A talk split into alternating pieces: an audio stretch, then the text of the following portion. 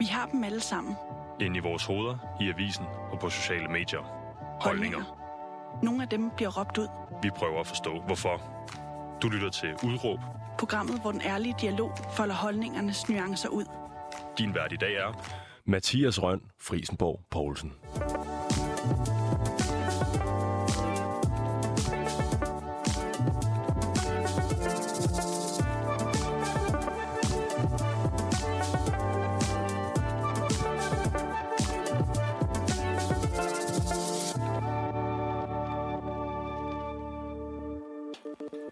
Dag og velkommen til programmet Udråb. Og i dag der skal det handle om, at ja, os journalister, vi måske lever bare en lille smule i vores egen osteklokke på sociale medier, mere bestemt Twitter. Ifølge et øh, uh, speciale skriv fra Aarhus Universitet, der foregår 88% af alle journalisters interagering på Twitter med andre journalister eller folk fra i anførselstegn eliten. Og ja, hvis det ligesom er tilfældet, hvad betyder det så for nyhedsdækningen? Du lytter som sagt til Udråb. Mit navn det er Mathias, og med mig på en forbindelse fra Aarhus, der har jeg dig, Jonas Dalbø. Jonas, velkommen til. Tak skal du have. Jonas, du er jo lige blevet nyuddannet journalist, og så er du forfatteren til det her speciale fra Aarhus Universitet om, hvordan danske journalister de ligesom agerer på Twitter. Og ja, som jeg sagde i starten, så skal vi lige snakke om, hvilken betydning den her agering i den her osteklokke kan betyde for nyhedsdækning, men det vender vi lige tilbage til, fordi allerførst vil jeg egentlig gerne lige høre dig, hvordan landede du på det her område? Jamen, øhm, det startede lidt med, at, øh, at jeg i lang tid har været på Twitter, og også synes, at det har været rigtig sjovt at være på Twitter øh, og læse forskellige holdninger for øh, forskellige personer. Og jeg har øh, fulgt øh, mange journalister, men, øh, men også mange, der hører ind under den kategori, som jeg betegner som eliten. Øhm, og så op imod øh, den tid, hvor jeg skulle skrive mit speciale, så gik jeg og undrede mig lidt over, øhm, hvorfor det egentlig kun er øh, journalister, eller stort set kun er journalister og øh, folk fra eliten, der, der præger debatten på Twitter. Øhm, og så satte jeg mig for at undersøge, øhm, hvem der egentlig interagerer med hvem på Twitter, og øh, det var så det, min, øh, min speciale opgave øh, mundt ud i. Nu nævner du selv uh, eliten, og jeg sagde også i min intro, sådan eliten i anførselstegn. Kan vi ikke lige mm. få slået fast, hvordan definerer du eliten på Twitter? Jo, og det, det har jo også en ret stor betydning for min opgave, hvordan man øh, definerer eliten. Øhm, og det var noget, jeg også snakkede med min vejleder om, og vi, øh, vi nåede frem til, at dem, som er med i eliten, det er, det er typisk, øh, i min opgave i hvert fald, pressemedarbejdere, øh, eller særlige rådgiver, eller i det hele taget nogen, der arbejder med kommunikation. Og så er det for eksempel direktører og professorer på, de, på diverse universiteter rundt omkring i Danmark. Øhm, og så har jeg, vi så også besluttet, min vejleder og jeg i samarbejde, at eliten også er de personer, som der har over 2.000 øh, følgere på Twitter. Fordi at, så vil jeg også sige, at man ligesom har en vis stemme i offentligheden, hvis man har over 2.000 følgere. Men det lyder jo så som om, altså ja, 2.000 følgere, så, så, så skulle man være en del af eliten. Men mm. er, det, er det ud over det bare sådan, det, det virker som om, at det er alle kommunikationsarbejdere nærmest? Ja, altså der er rigtig mange af dem, som der er kommunikationsmedarbejdere, som også har, eller som er uddannede journalister. Så på den måde hører de øh, på en eller anden måde også lidt under, øh, under samme kategori. Og det render, altså under eliten, der har jeg taget mange med, som der, øh, som der arbejder inden for kommunikation. Og det er, lidt, det, det er lidt fordi, at de jo er en del af den her øhm, branche og den her osteklokke, som, som du selv betegner det. Så derfor synes jeg, at det giver mening at, at til dem med ind under, øhm, under eliten. Og du har jo også valgt at skrive et debatindlæg ind til øh, journalistens fagblad, som jo så hedder Journalisten, omkring det her speciale. Hvorfor gjorde du det? Øhm, jamen, jeg tror, det var fordi, at, øh, at jeg ligesom havde lyst til, at der var nogen, der skulle læse, hvad jeg har fundet ud af. Øh, jeg synes egentlig, at det her, jeg har fundet ud af, det var ret interessant, øh, hvis man kan sige det i al øh, ydmyghed. Øhm, og så synes min vejleder egentlig også, at det var, øh, det var noget, han synes, at jeg ligesom skulle prøve at gå videre til. Og så sagde han til mig, at øh, kan du ikke prøve at se, om du kan få det i journalisten? De har måske ikke så meget her i sommerperioden, og så, øh, så tog jeg kontakt til deres øh, chefredaktør, og øh, de synes så også, at det var spændende, og ville derfor øh, gerne bringe det. Så det var egentlig sådan, mest fordi, at jeg gerne vil øh, have noget ud til andre, som de kunne læse, som jeg har, har brugt øh, et halvt år på. øh, ja. Og vi skal jo nok lige have dit udråb på plads en gang, fordi programmet her, det hedder jo ligesom udråb. Og kan jeg forstå dit udråb sådan, at du gerne så, at journalister i højere grad ligesom interagerede med ja, altså den an, almene medieforbruger, den almene dansker på Twitter? Ja, altså det, det, er jo, det er jo egentlig ikke noget, som jeg sådan har en, øh, en helt vildt stærk holdning til, vil jeg selv sige. Øh, men jeg synes, at journalister vil gøre klogt i at interagere mere med den, øh, med den almindelige dansker i anførselstegn på Twitter. Det er øh, ligesom et overordnet udråb. Men det er jo også en, det er jo en holdning, kan man sige. Altså også i forhold ja, til, at, at du vælger at skrive det som et debatindlæg ind til journalisten. Så, altså, så udleder jeg i hvert fald, at det er det, fordi du har haft mm. et eller andet på hjerte. Ja, men det kan man godt sige. Det er ret nok. Er du selv aktiv på Twitter? Øh, aktiv på den måde, at jeg øh, bruger Twitter til at læse, hvad der foregår, og øh, læser om, hvad der ligesom præger debatten inde på Twitter men ikke aktiv i den forstand, at jeg øh, selv øh, slår noget op. Øh, jo, det gør jeg med jævne mellemrum, men det er måske øh, en gang om måneden. Så øh, ja, aktiv på den måde, kan man sige. Hvordan kunne sådan et opslag for dig lyde? Jamen, det kunne, øh, altså, det kunne lyde noget, eller hvis jeg har læst en artikel, øh, som jeg øh, har læst på Ekstrabladet eller BT eller en dansk medie, og så suser over et eller andet, og så kan det være, at jeg, jeg skriver over et øh, tweet om det opfylder du så måske også lidt selv øh, den her med at altså, lægge noget op fra, fra Ekstrabladet eller noget af den stil? Ja, men det er, jo, det, er jo, det er jo et eksempel. Jeg skriver også øh, mange andre ting øh, om fodbold, øh, kan det også være noget om. Øhm, men ja, altså Twitter er der et sted, hvor der øh, er rigtig mange journalister, og det man skriver om er typisk noget øh, øh, journalistisk eller noget elitært, hvis man kan sige det sådan. Så, øh, så ja, det har du egentlig ret i. Hvorfor er der så mange journalister på Twitter? Mm, jamen, det, det tror jeg egentlig, der er flere årsager til. Øh, til at starte med, så tror jeg det er fordi, at man ligesom kunne skabe sig et hurtigt overblik over breaking news, øh, blandt andet igennem hashtags. Det tror jeg var, var det, som der ligesom øh, gjorde, at journalister i første omgang kom på Twitter. Men så tror jeg også, at journalister fandt ud af, hvor nemt det egentlig er på Twitter at komme ud med sit indhold, indhold og meget øh, hurtigt og effektivt dele det, som man har, har lavet. Og det kan jo øh, være ens artikler, men det kan fx også være øhm, live updates, hvis man for eksempel er til en demonstration eller sådan noget. Jeg kan da huske, at øh, DR's øh, korrespondent øh, Trine, Trine Marie øh, Ilsø havde stor øh, succes med at, at øh, dække en Men in Black demonstration. Så på den måde kan man jo hurtigt komme ud med sit indhold og øh, opnå mange følgere og, og på en nem og gratis måde komme ud med det, som man har, har lavet. Øhm, men så tror jeg også, det måske har noget at gøre med, at man ret let kan finde kilder, eller man måske i hvert fald kan forsøge at finde nogle kilder til ens historie, øhm, og måske også finde nogle interessante vinkler, hvis der er sådan men, på, men jeg, jeg sidder, på Twitter. Jeg sidder og tænker, Jonas, sådan, altså hvem, er, hvem, deler man de her, øhm, hvem deler man de her artikler til, altså på Twitter?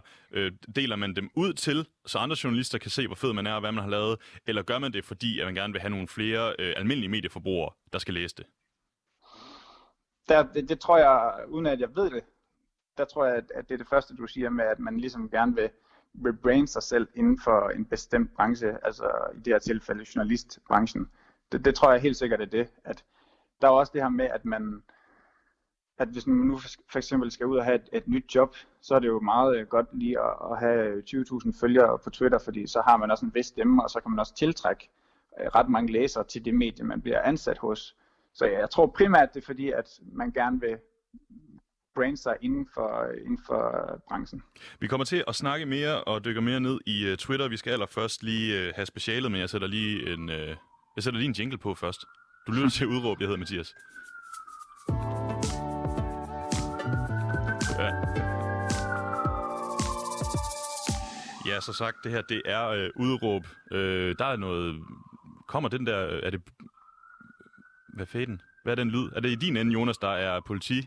Øh, ja, der er udrykning øh, okay. lige øh, nede foran mig, ja. Det jeg, skulle, jeg skulle lige finde ud af, om det var, fordi vi ikke havde lukket vinduet her i studiet. Nå, øh, det er som sagt udråb. Jeg hedder Mathias. Jeg har Jonas Dalbø med på en øh, forbindelse fra Aarhus. Vi skal snakke omkring dit øh, speciale i Danske Journalisters ageren på øh, Twitter. Hvilken fremgangsmåde har du brugt for at undersøge journalisters ageren?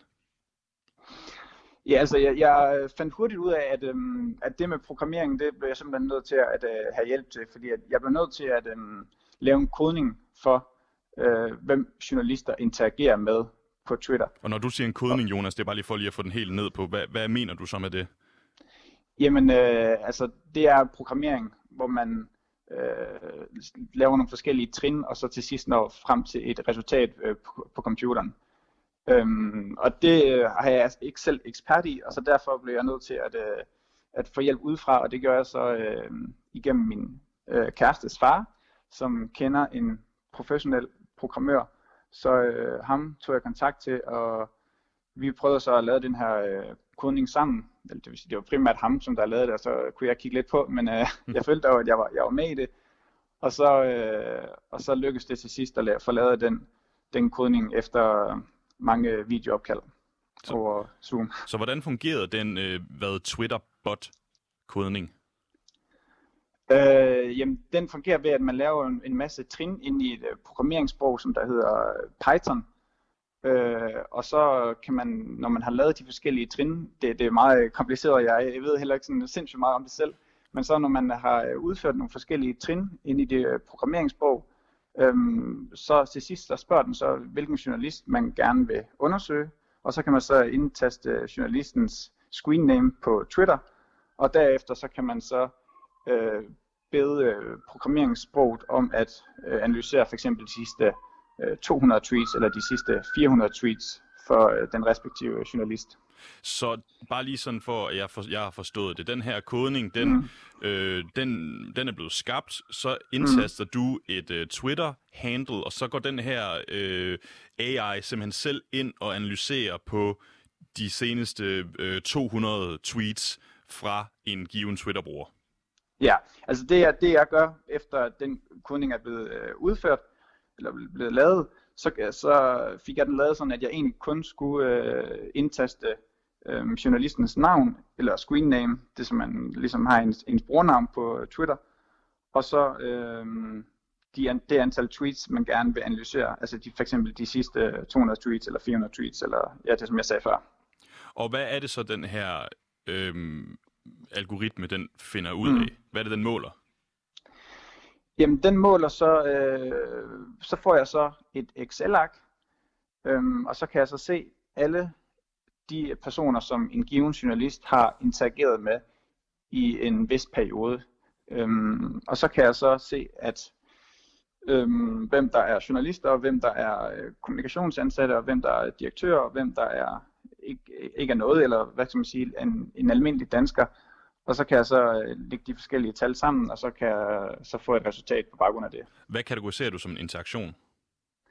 Ja, interaktion det er øhm, retweets, og så er det quote tweets, og quote tweets det er jo egentlig bare et retweet med en tekst, og så er det replies, altså hvor man øh, skriver et svar til en anden, som der har lavet et, et tweet på, på Twitter, ja. Er der egentlig nogle bestemte sådan ord eller formuleringer, der går igen, når journalister de skriver til hinanden? Mm, nej, jeg ved ikke, om der er bestemte ord eller formuleringer, der går igen, men det, som der ligesom er typisk mellem journalisterne, det er, at de retweeter en artikel, som de har lavet, øh, og så for eksempel skriver til hinanden, at det er godt arbejde. Og det tæller jo så også som øh, interaktion. Et klap på ryggen. ja. Hvor mange journalister øh, er en del af din undersøgelse? Det er øh, 25 journalister, og det er øh, fem journalister for, for, for fem forskellige øh, dagblade i Danmark eller medier i Danmark. Og hvordan nåede du frem til lige præcis øh, de fem dagblade og de fem journalister fra de fem dagblade? Mm. Ja, altså jeg tænkte for det første, at jeg gerne vil have øhm, at undersøge medier, som har deres ideologiske standpunkt på forskellige sider af det politiske spektrum. Så derfor startede jeg ligesom med at tage øh, Berlinske, som typisk øh, placerer sig ude på højrefløjen ideologisk, og så politikken, som er lidt mere øh, til venstre eller midtersøgende. Og så øh, vil jeg også gerne have TV2 med, for at se, om der er en forskel for, øh, på et øh, public service medie. Det kan være, at de føler, at de har en, et større ansvar for ligesom at være i forbindelse med den almindelige dansker, igen i, i gåsøjne. Eller, ja, og så øh, undersøgte jeg også Kristelig Dagblads journalister, fordi at deres øh, journalister øh, slet ikke er lige så profileret øh, på Twitter, som journalisterne hos Berlinske og Politikken for eksempel er det. Og det vil sige, at de ikke har lige så mange følgere på Twitter. Hvordan kan det være? At de ikke har lige så mange følgere? Ja. Jamen, øh, det ved jeg faktisk ikke. Det er øh, et godt spørgsmål. Det er jo ikke en lige så stor avis som Berlingske Politikken. De bliver jo ikke øh, læst af lige så mange mennesker. Så derfor er der sikkert heller ikke lige så mange, der kender dem, og dermed heller ikke lige så mange, som der går ind og følger dem på Twitter. Det vil være mit, øh, mit bud. Havde du, havde du ekstrabladet med? I din... Ja, det var så den sidste. Det var så den sidste, okay. Ekstrabladet. Jamen, jeg var lige om jeg, jeg overhørte lige det Nej, øh, men stykke. den øh, tror jeg ikke, jeg nævnte. Nej, det er rigtigt. okay. Jamen, det var fordi, jeg sad og tænkte, at et, et, et dagblad er jo, er jo måske ret vigtigt at have med, altså som Ekstrabladet, som Ja. er, er nok ja, det største måske, som kæmper med BT om at være det største dagblad i Danmark. Mm. Øhm, hvad var så forskellen mellem resultaterne for de her øh, fem medier, som du udvalgte journalister fra? Ja, øhm, altså der var forskelle på de, på de fem medier, men tendensen var den samme, hvis man kan sige det sådan, inden for de, inden for de, inden for de fem medier, i forhold til hvem de, journalisterne interagerede med.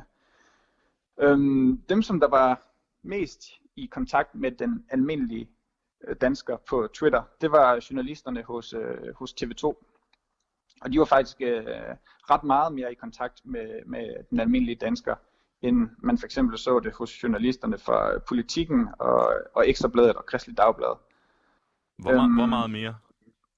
Jamen, øh, det, øh, det er sådan, at TV2 journalister, de interagerer øh, 46% af gangene med andre journalister.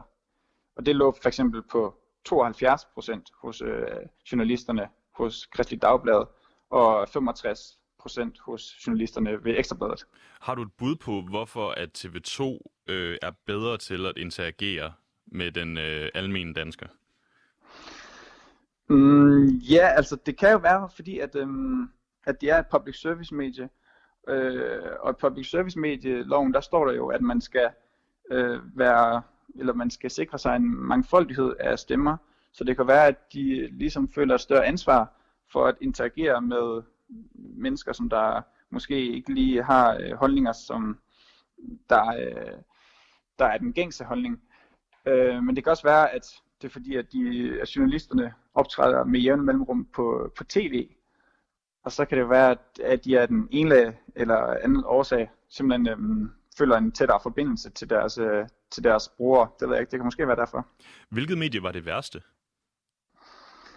Øhm, jamen, jeg ved ikke, om man kan sige, at der er noget, der er det værste. Altså, I bund og grund er der egentlig noget, der er forkert eller rigtigt. Men det, det medie, som der havde den, øh, den største øh, interaktion med andre journalister og, og mennesker fra eliten, det var øh, Kristelig Dagbladets journalister. Okay. Ja. Var du egentlig overrasket over dine resultater? Øh, jeg var måske overrasket over Kristelig Dagbladets resultat øh, for sig selv, men øh, sådan over en bred kamp, der var jeg faktisk øh, ikke, fordi det var også det indtryk, jeg selv havde, øh, da jeg startede med at lave det her speciale. Det var øh, den indgangsvinkel, jeg ligesom gik ind med, så det var faktisk også det, jeg troede, men jeg var selvfølgelig åben over for resultater, som der vil modbevise mig, men øh, ja, det gjorde det så ikke. Så hvis vi nu tager sådan lige og laver sådan en lille, en lille konklusion på, på de resultater, du fik øh, af den her analyse, altså hvilken tendens er det så, du ser på Twitter ud fra dine resultater? Jamen, øh, tendensen er klart, at journalister øhm, interagerer klart mest med andre journalister øh, eller medlemmer af eliten. Øhm, og på den måde til dels ignorerer eller ekskluderer den almindelige dansker på Twitter. Er det, altså, det er mere sådan, jeg tænker sådan, at man, kan, man, kan man stille så skarpt op, at, at almindelige bliver ignoreret? Altså, er der almindelige, jeg kan heller ikke lide den formulering, almindelige mennesker. Det lyder lidt som om, at man sætter sådan journalisterne op på en pedestal. Altså, det er vi overhovedet Ja. ikke. Vi er jo også almindelige mennesker. Men i den her, i I den, min i opgave den, i den her speciale, der sammenhæng, bruger jeg, bruger jeg formuleringen den brede offentlighed. Ah, tak. Den bruger ja. vi for nu af. Øhm, kan, man, kan man se altså folk den, af den brede offentlighed, som skriver inde på nogle af de her journalisters øh, Twitter-feeds, som simpelthen ikke får svar?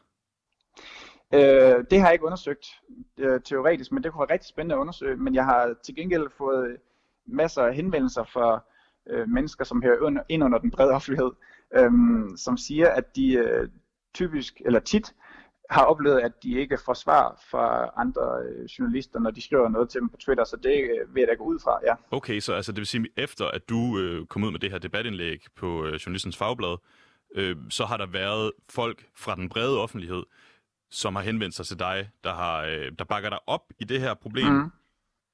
Ja, helt sikkert. Det var der mange, der gjorde. Der var også øh, nogen, der øh, skrev det offentligt inde på min øh, Twitter-tråd og på journal- journalistens øh, Twitter-opslag, at øh, det kan godt være, at journalisterne ikke selv kan se det, men det kan vi til gengæld godt, øh, og der er noget om snakken. Øh, også det her med, at man har ligesom forsøgt at nå ud til journalister, men ikke følt, at øh, de svarer på det, det man, det man skriver til deres opslag. Hvor mange henvendelser har du sådan fået? Jamen, jeg har fået, øh, jeg vil sige, halv-halv for journalister, og så for nogen for den, øh, for den brede offentlighed. Jeg har fået en del øh, journalisthenvendelser, som der spørger, om de måtte læse mit speciale, og det øh, må de øh, selvfølgelig gerne, så derfor har jeg sendt mit speciale til dem. Og så har jeg så også fået øh, henvendelser for, for de her personer, som der øh, siger, at det, først og fremmest lykke med dit speciale, og det er vigtigt, det du har fundet ud af, og vi er mange, som der godt kan, kan se det og, og er enige med dig. Og det er jo også øh, altså et vigtigt emne, men jeg tror også lige, vi er nødt til at tage fat i, Jonas, fordi du har jo også mødt en lille smule kritik øh, mm. på grund af din metode fremgang. Altså, kan du ikke lige fortælle, hvad den her kritik den går ud på? Jo, og til dels så synes jeg også, at det egentlig er en, øh, en færre kritik, fordi at, øhm, der er mange, som der øh, bliver mærke i, at jeg kun har undersøgt øh, 25 journalister i alt, og de synes så ikke, at det er repræsentativt for den samlede journaliststand. Og jamen, altså på en måde, så kan jeg jo egentlig godt forstå det, og jeg vil egentlig også gerne have undersøgt øh, flere end 25 journalister. Og hvis jeg havde haft øh, kræfterne og, øh, og tiden til det og ressourcerne til det, så havde jeg også gjort det. Men øhm, det var sådan, at jeg jo arbejdede med en, øh, en deadline, og derfor øh, valgte jeg simpelthen at sige, okay, nu har jeg undersøgt de her 25 journalister, og jeg synes egentlig, at de viser et meget, en, en meget klar øh, tendens. Øh, så derfor øh, synes jeg egentlig ikke, at jeg behøves at bruge øh, flere journalister til at bekræfte min hypotese, hvilket jeg egentlig heller ikke øh, havde, havde tid til. Så derfor besluttede jeg, at øh, de 25 journalister, det var, det var nok i sig selv. Men er 25 ikke sådan, sådan helt principielt set for lidt?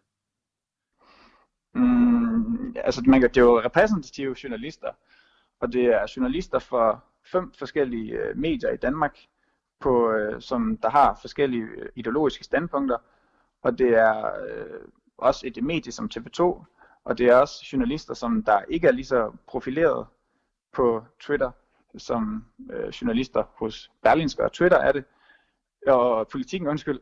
Øh, så derfor synes jeg egentlig, at jeg har fået mange forskellige former for journalister med. Men øhm, jo, jeg vil gerne have undersøgt øh, flere journalister. Og jeg kan, når jeg sådan kigger tilbage på det, så kan jeg egentlig godt ærge mig lidt over, at det har været det, som der egentlig har fyldt en del, øh, især på Twitter, at jeg, at jeg kun undersøgte 25 journalister. Så på en måde så ønskede jeg egentlig, at jeg havde udskudt mit speciale, og så, øh, og så brugt nogle ekstra måneder på at, øh, på at øh, undersøge nogle flere journalister, men ja, det var så ikke det, jeg valgte at gøre i den her omgang. Ja, fordi hvis man skulle være sådan lidt grovkornet, kunne man så ikke sige, at det du reelt set måske bare har fundet ud af, det er, at der er de her 25 mere eller mindre tilfældige journalister, og så har du fundet ud af, hvordan de agerer på Twitter? Mm, jo, altså jeg vil ikke sige, at, at, øh, at de er tilfældige. Jeg har udvalgt dem efter nogle øh, kriterier, som vi lige kan komme ind på senere måske. Men altså, jo, man kan godt sige, at det er 25 øh, journalister, som der, som der, beviser, som der viser det her, og hvad så med, med resten? Det kan, det kan jeg jo ikke vide, men jeg tror alligevel, at resultatet vil være det samme. Det er i hvert fald min, min klare overbevisning. Men kan du så ikke lige komme ind på de kriterier, hvorved du har valgt journalisterne? Jo, men øhm, der valgte jeg simpelthen, jeg har faktisk svært ved at vælge nogle kriterier, så derfor valgte jeg at tage de øh, fem journalister for de fem forskellige medier, som, øh, som der har flest følgere på Twitter. Øh, så det var ligesom det kriterie, jeg, jeg gik ud fra. Og det gjorde, jeg, det gjorde jeg også, fordi at jeg føler, at det er de journalister, som på en eller anden måde har mest at skulle have sagt. Og det er også øh, de journalister, som man kan se som øh, forgangsmænd for andre journalister.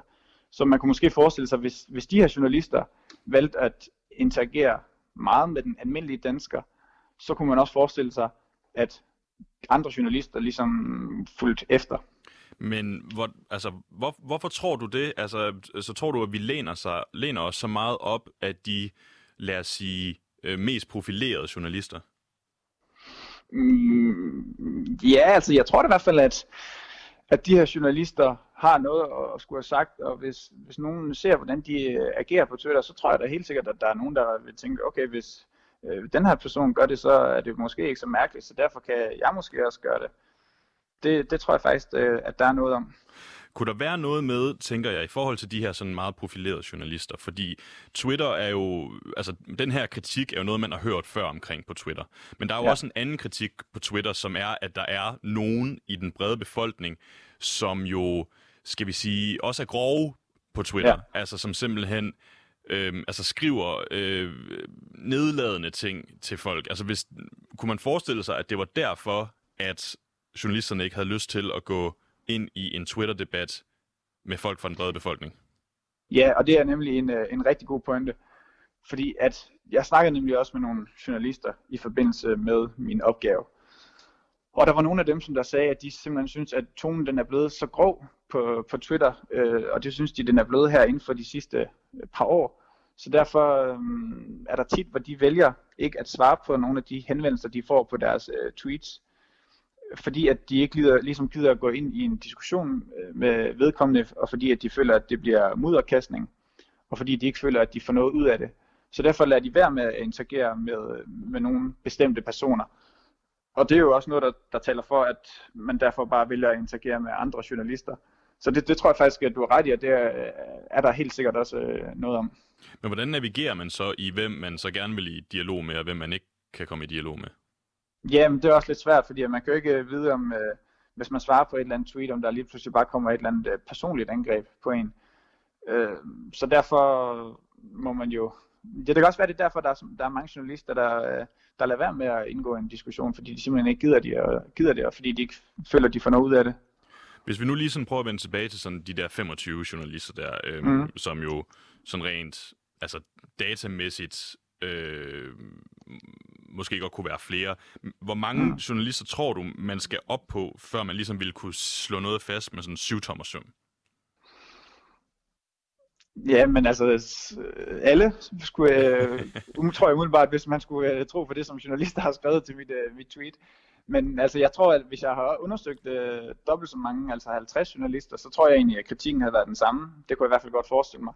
Altså 10 journalister for hver medie øh, så vil folk måske også bare skrive øh, i det tilfælde, at jamen okay, du har undersøgt 10, men det viser jo ikke noget om alle journalister, fordi at der jo er så mange øh, journalister i Danmark trods alt.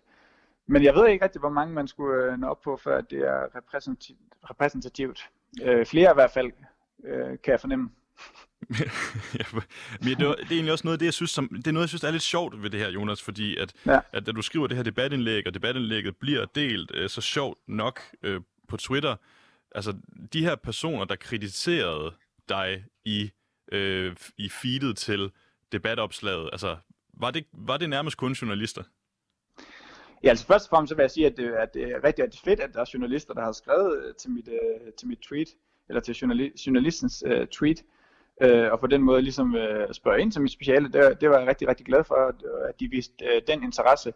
Men um, ja, det er, det er rent nok, at det primært var journalister, der, der forholdt sig kritisk til, til min opgave. Men det er jo nok også fordi, at journalister er vant til at forholde sig kritisk, og dagligt arbejder med at, øh, at spørge ind til en givende øh, konklusion på den måde. Øhm, så det synes jeg egentlig var helt naturligt, og det var også en reaktion, som jeg havde regnet med. Men øh, ja, det var nok, at det var, det var primært journalister, som, øh, som der gjorde det, og så måtte jeg jo bare øh, svare så godt som muligt. Altså, jeg synes jo, det virker bare en lille smule ironisk, at dem, der giver dig kritik på Twitter, jo så rent faktisk er journalister. Ja, det er der også, øh, også øh, nogen, der har øh, bemærket inde på, på tråden. Og hvad, du, du blev ikke specielt overrasket over den her kritik? Altså, det var noget, du havde forberedt dig selv på? Ja, altså det var faktisk, øh, altså jeg vidste godt, at, at journalister for eksempel, eller formentlig vil forsøge at, at prøve at se, hvordan de ligesom kunne stille spørgsmålstegn ved min øh, undersøgelse, hvilket også er fuldstændig fair. Øhm, så, og altså Twitter er jo også øh, præget af mange journalister, så derfor tænker jeg da også, at øh, journalister vil reagere på et opslag, der netop blev delt på Twitter. Øh, så ja, det var egentlig meget forventeligt. Og nu, jeg tror, du nævnte du også lidt ind på det før. Altså, jeg, men jeg kunne godt lige tænke mig at spørge dig igen. Er der, sådan, er der noget ved det her speciale, du vil ønske, du havde gjort anderledes? Mm, ja, altså, når jeg kigger tilbage på det og ser den kritik, som, som mit indlæg har fået, øh, på baggrund af, at jeg kun har undersøgt 25 journalister, så vil jeg egentlig ønske, at, at jeg har undersøgt flere journalister, fordi at det, som der ligesom har været, øhm, hvad skal man sige, debatten, det har egentlig ikke været det, som jeg principielt har fundet ud af i, i min opgave, men det har mere været omkring min metode. Så på den måde, så vil jeg egentlig ønske, at jeg har undersøgt øh, flere journalister, men ja, som sagt, så havde jeg ikke lige tiden eller ressourcerne til det. Jeg lavede også mit, øh, mit speciale selv. Øhm, og efter jeg havde lavet programmeringsdelen, så skulle der også udføres en del manuelt arbejde. Så øh, ja, det var nogle valg, jeg tog, øh, og det er jeg egentlig tilfreds nok med. Og føler du så, altså på trods af det, kan man sige, altså du, man kan jo tænke meget over, hvordan man kunne have gjort det specielt bedre, efter man har afleveret, ja. men føler du stadigvæk, at man kan bruge specialet til at tale ind i den her tendens på Twitter? Ja, klart, det føler jeg virkelig. Og jeg føler også, at, øh, der, at der er mange, der ligesom har bidt mærke i det. Men jeg tror også, at det er noget, som forskning i fremtiden vil kunne, øh, kunne bygge videre på. Altså nu har jeg ligesom taget, øh, taget det første spadestik, og så kan det være, at der er nogle andre øh, forskere eller nogle andre, øh, som der har taget min uddannelse, prøver at undersøge det i, undersøge det i en øh, større skala. Det, det håber jeg i hvert fald. Det kunne være, øh, det kunne være fedt at, at øh, undersøge nærmere. Jamen, hvordan kan man bruge det her sådan, til yderligere forskning? Jamen, nu har jeg jo valgt, eller nu har jeg jo vist, at der til sydlandet er noget om snakken, fordi at Twitter har jo øh, været kritiseret for det her i lang tid, og journalister har været kritiseret for det i lang tid. Og så kan det jo være, at der øh, er andre, som der føler, at, at så kan de prøve at se, om, øh, om de kan bevise det på en større skala, og måske undersøge, øh, hvad ved jeg, 20 journalister for, for de forskellige medier. Og du nævnte jo egentlig også, da vi snakkede sammen, du og jeg i sidste uge, at det her mm. speciale mm. jo ikke på den måde skal ses som reel forskning, men mere som et tilskud til forskning. Ja, det kan man godt sige. Det kan man godt sige, ja. Det var bare lige for at få det slået til pas. Øhm, mm. Du lytter til Udråb. Mit navn det er Mathias.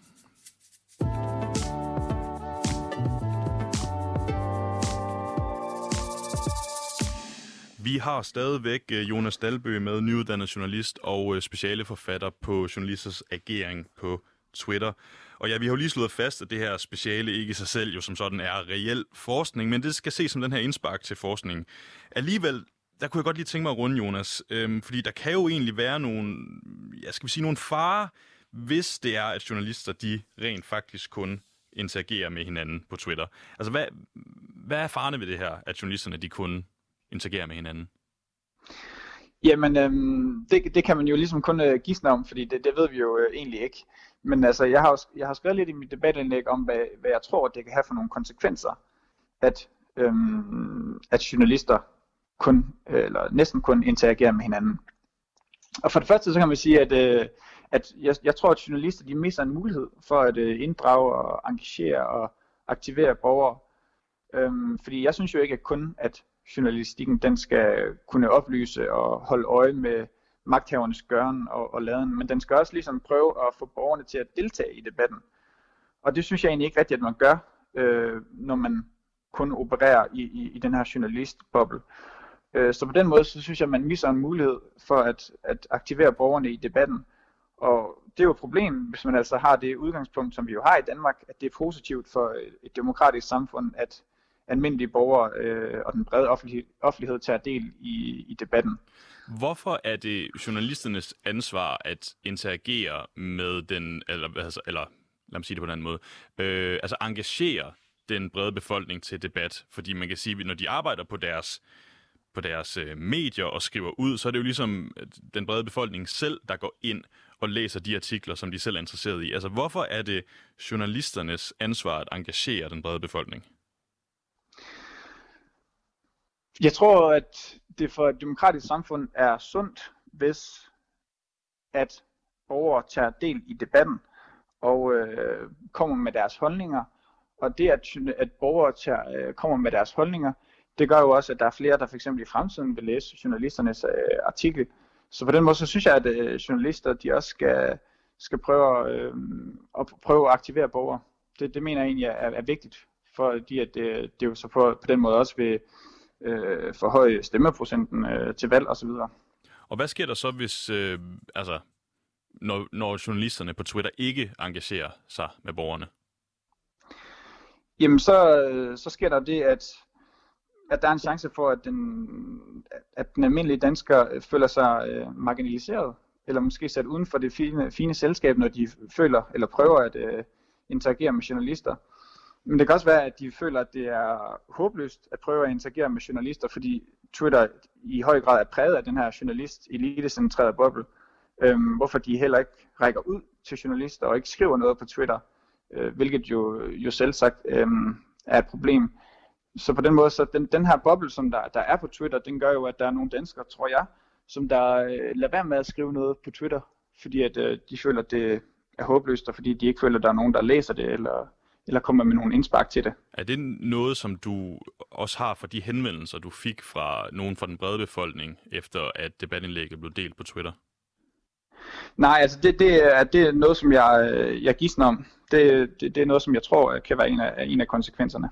Og i dit debatindlæg i Journalisten, så kalder du det øh, altså pack journalism. Mm. Det tror jeg lige, vi har brug, brug for at få forklaret, hvad, hvad pack journalism det er.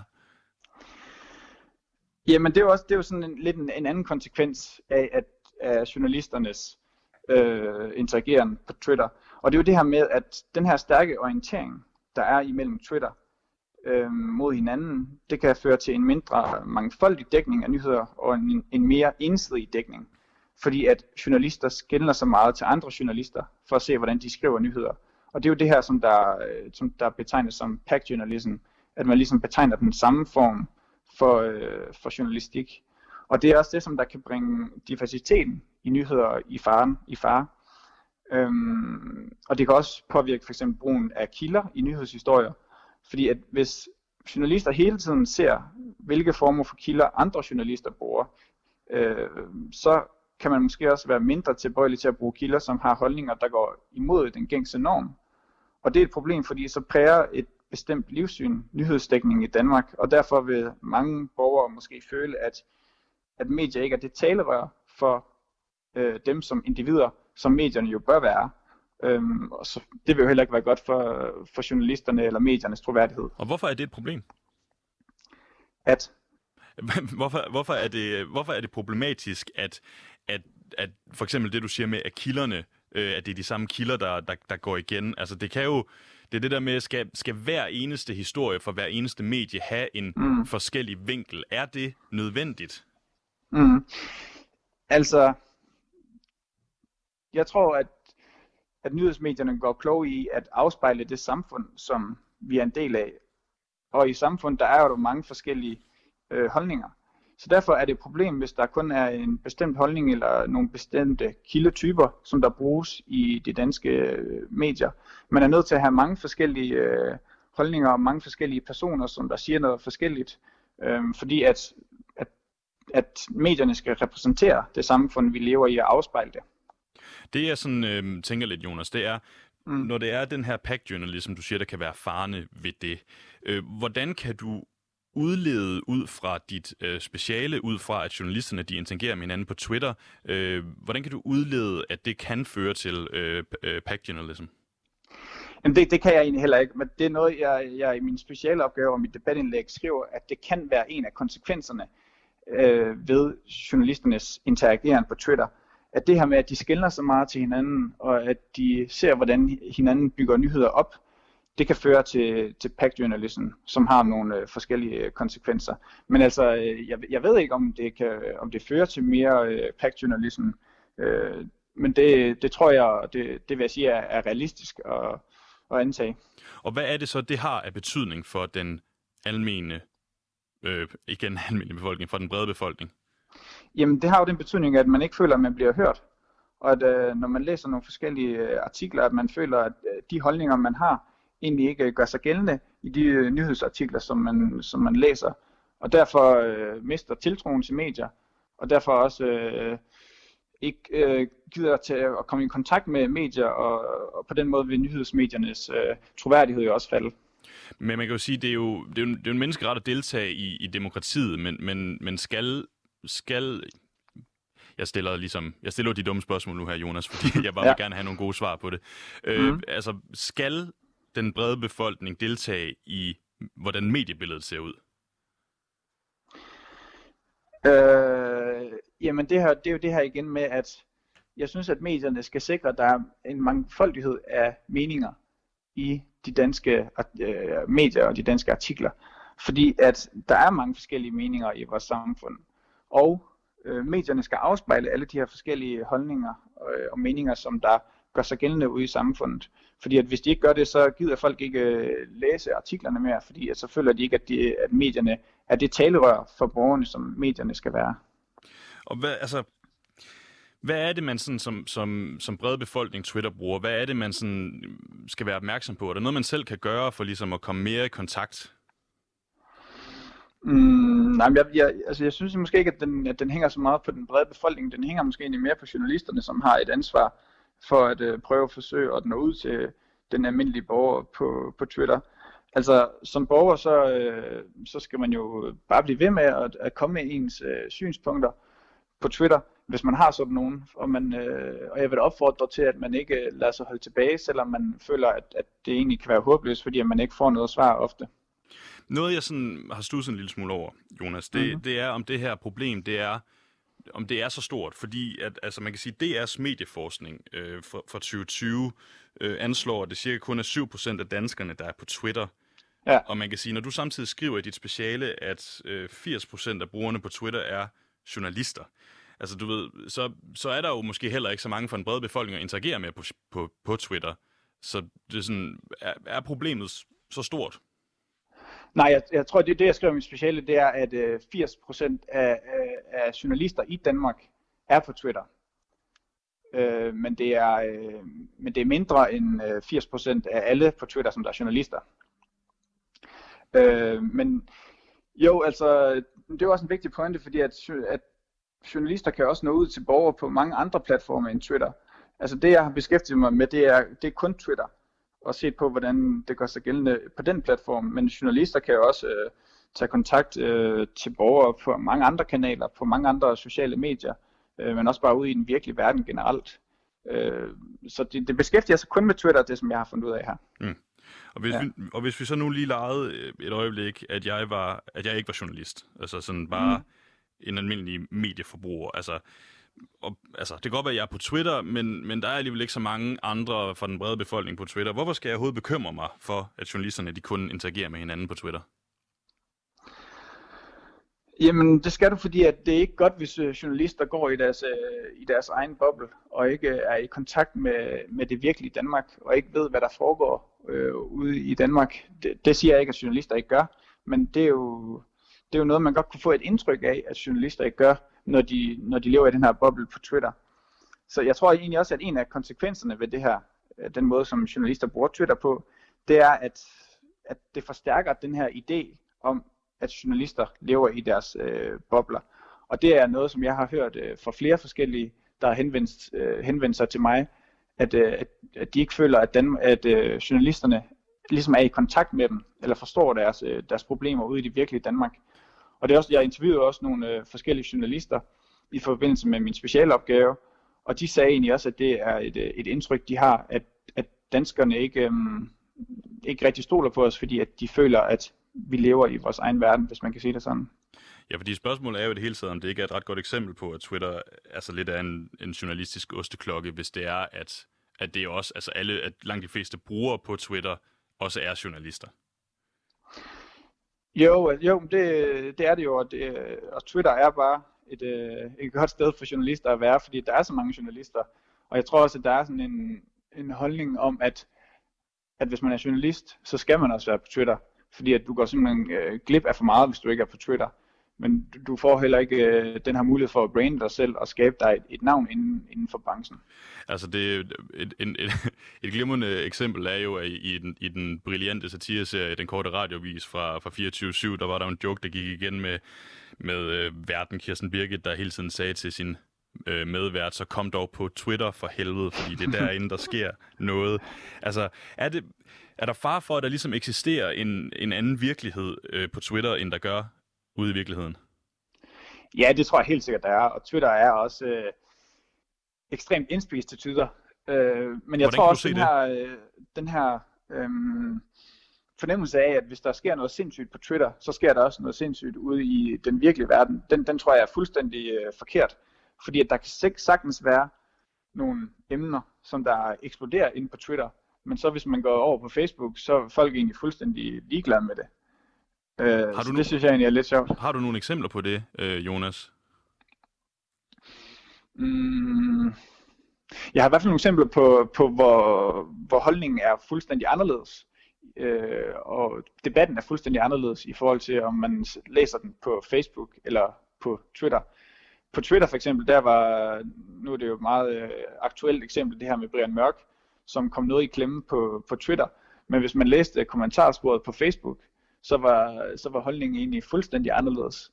Så det siger jo også noget om, at, at Twitter er et lukket sted, hvor der er nogle bestemte holdninger, der så gør sig gældende, men som der formentlig egentlig ikke repræsenterer holdningerne, som man øh, har det ude i det virkelige Danmark.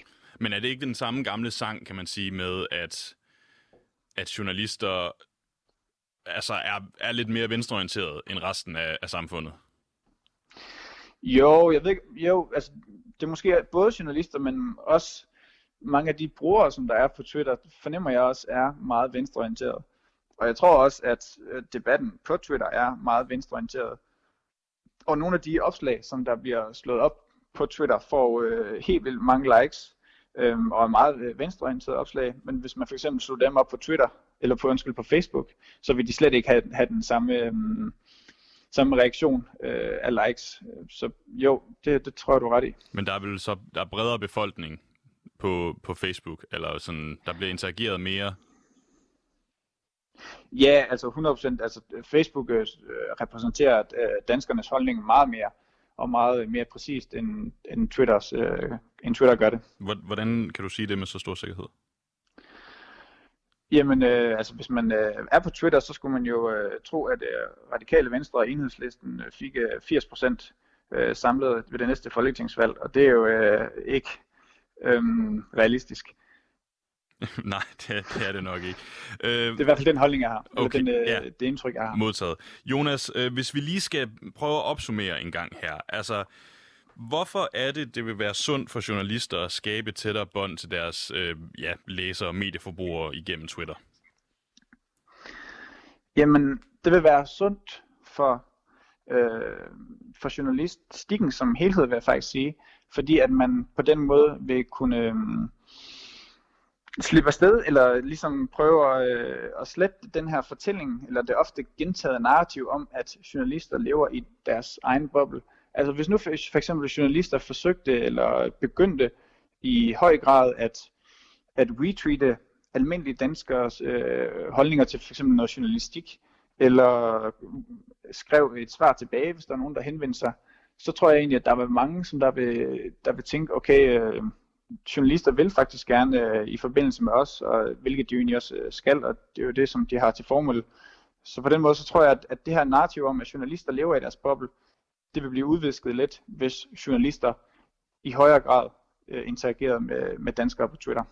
Og det er jo, altså det, det er bare det, jeg siger, om jeg, jeg sidder bare og tænker, om, om det er sådan, om det er så, hvorfor det er så nødvendigt, at vi gør det på lige netop Twitter, når for eksempel mm. Facebook jo er noget, der, som du selv siger, repræsenterer øh, den brede befolkningsholdning bedre. Altså, hvorfor er det så vigtigt, at vi skal gøre det på alle medieplatformene? Jamen fordi at nu, nu, nu har øh, Twitter har jo det her ry for at være, øh, at være journalisternes øh, sted at være. Og der er jo mange, som der egentlig ikke er på Twitter, øh, af danskere, som der ikke er på Twitter, men alligevel så, så, så er det sådan en, en holdning af Twitter, jamen det er bare det der sted, hvor journalister er, hvor de ligesom bare kan klappe hinanden på skulderen. Øh, og det er jo ikke sundt for journalistikken, fordi så, så, så føler man, at journalister lever i deres boble i det hele taget, men også bare på Twitter. Øh, så så det, det, det tror jeg egentlig ikke er, er så godt for journalister. Er det vigtigt, at den, at den, altså, at den brede befolkning ikke, ikke tror, at vi bare er i vores egen osseklokke? Mm, ja, det vil jeg da helt sikkert sige, fordi at så er der mere troværdighed til journalisterne, og der er et, øh, man har det indtryk af, at de er i kontakt med, hvad der sker ude i, i, ude i den virkelige verden. Så det, det tror jeg helt sikkert, ja. Og altså, du er jo selv nyuddannet journalist, Jonas. Mm. Øhm, hvor meget betyder det for dig, at os journalister kommer af med det her ry? Øhm, jo, men det betyder selvfølgelig noget for mig, fordi at jeg skal jo selv være journalist, eller i hvert fald have et job inden for, inden for kommunikationsbranchen på en eller anden måde. Så jeg vil gerne have et, øh, et job, hvor folk føler, at, at jeg også gerne vil interagere med, med den almindelige dansker, og ikke bare synes, at jeg lever i, i min egen verden. Og nu er jeg jo, jo, det betyder noget for mig. Og nu er jeg jo også selv øh, journalist, og bevæger mig ja. også altså rigtig, rigtig meget rundt på Twitter. Så nu, hvis du skal give mig nogle konkrete råd, nu er det ikke fordi, at jeg får specielt mange hverken replies eller retweet eller noget, så altså, øh, desværre. men, men, men hvad skal jeg gøre for måske at så skabe mig øh, en relation til den brede befolkning? Ja, men altså, man kan jo, ja, du kan jo gøre noget som enkelt, enkelt person. Det er, at du først og fremmest selvfølgelig kan, skal svare på alle de uh, henvendelser, du får i din indbakke, som jeg også har det indtryk af, at, at klart de fleste journalister gør, også selvom de nogle gange kan være lidt grove, de beskeder, man får. Men det, det er i hvert fald et, et godt sted at starte, så har man i hvert fald gjort uh, sit på det punkt. Men altså på, på Twitter, så handler det også om, som jeg, som jeg har været inde på, at forsøge også at række ud til, til kilder eller eller folk, som der bruger Twitter, men som ikke er journalister, række ud til dem og, og spørge om, om deres holdninger til et eller andet. Prøv at skabe en debat med dem, øh, få dem til at engagere sig i, øh, i debatten på Twitter, øh, i stedet for at det bare bliver den her osteklokke, som, øh, som du betegner det. Men skal man, skal, altså skal man svare alle, Jonas? Nej, det skal man selvfølgelig ikke. Altså, hvis der er nogen, der kommer med nogle hårde øh, personlige angreb, så vil, vil jeg da også øh, selv bare tænke, okay, det der, det, det gider jeg ikke at svare på. Det får jeg simpelthen ikke noget godt ud af. Så nej, selvfølgelig, du skal, man skal ikke øh, svare alle, men man skal svare dem, som, der, øh, som man kan mærke, der at gerne vil dialog. Fordi ellers så synes jeg helt sikkert, at man misser en vigtig mulighed. Og med alle de her henvendelser, du har fået på debatindlægget, ja. har du svaret på dem alle sammen? Nej, jeg har kun svaret journalisterne. Nej, øh, ja, ja det, det har jeg. Det, det har jeg i hvert fald forsøgt. Jeg har fået øh, rigtig mange, så det kan da godt være, at du kan finde et eksempel på, øh, på en person, som jeg ikke har, øh, har svaret inde på Twitter. Men jeg har forsøgt øh, så godt jeg kan at svare øh, alle former for, for personer. Det er jo i hvert fald det, det jeg vil hen med, Jonas, det er, at du siger jo ikke, at man skal svare på alle, fordi så kunne man jo i princippet ikke nærmest ikke lave andet. Nej, selvfølgelig. Altså, man skal også, også passe sit arbejde, men man skal forsøge så, så i så vidt øh, omfang det er muligt. Kommer du til at beskæftige dig med det her område fremover? Mm, det, altså nu har min, øh, nu har min vejleder øh, sagt til mig, at øh, jeg skal prøve at få det publiceret i et, øh, i et, øh, i et tidsskrift. Så, øh, så på den måde gør jeg, så skal jeg skrive det om til, til engelsk, og så skal jeg se, om jeg kan få det publiceret et eller andet sted. Øhm, men jeg tror ikke, når jeg får et, et job, så tror jeg ikke, at det er noget, jeg kommer til at, at beskæftige mig så meget med. Men jeg vil selvfølgelig øh, tænke meget over, hvordan at jeg bruger øh, de forskellige platforme, og hvordan jeg ligesom svarer folk, når de prøver at, at skrive til mig. Og hvad vil du egentlig gerne selv arbejde med inden for journalistbranchen? Jamen, jeg kunne godt tænke mig at blive øh, traditionel journalist. Øh, det er jeg gået i gang med at, søge lidt, men øh, jeg er også åben for at, øh, for at arbejde inden for kommunikationsbranchen. Åben over for alting. Ja, altså ja. Vi, øh, vi har kun lige sådan halvandet minut igen, Jonas, og øh, ja, okay. jeg tror bare lige, at jeg sådan skal... Der er jo også noget, der er jo noget lidt sjovt ved, at, at, at du og jeg, to journalister nu, øh, står og snakker i et time langt program omkring Twitter, og jeg havde selv den der, hvad hedder det, medieforskningsstatistik med om, at der ja. ikke er så mange, hvad hedder det, der ikke er så mange almene for helvede. Der ikke er så mange fra den brede befolkning på Twitter. Mm. Så er, mm. vi, er du og jeg lige nu, er vi en del af problemet? Mm, nej, det, det, det synes jeg faktisk ikke, vi er. Øh, jeg synes, at jeg øh, med min, mit debatindlæg øh, ligesom giver øh, en løftet pegefinger til journalistbranchen, og også den branche, som jeg jo selv bliver en del af. Så øh, det synes jeg egentlig ikke, vi er. Øh, jeg tror egentlig, der er mange almindelige danskere, som vi synes, det er interessant at lytte til det her, fordi at det er også en holdning, som, som de har haft, når de har brugt øh, Twitter. Så nej. Og den løftede pegefinger er i hvert fald givet videre. Jonas Stalbø, mange, mange tak, fordi du har lyst til at være med, og fordi du gad at gøre os øh, lidt klogere på journalisters ageren på Twitter. Ja, selv tak, og tak for interessen. Jamen, det var så let da. Du har lyttet til uh, Udråb. Mit navn det er Mathias Rønne Friesenborg Poulsen, og du lytter til det her på Loud. Programmet det er produceret af Rakkerpark Production, og ude i regiet, ude uh, i teknikken, der sidder Vitus Robak og skiller lidt med øjnene. Han skal snart hjem, og, og vi, uh, vi vender selvfølgelig tilbage med Udråb i morgen, og det gør vi mellem 12 og 1. Jeg vil gerne sige mange, mange tak for i dag, og nu skal vi have nogle nyheder, fordi klokken den er blevet 1.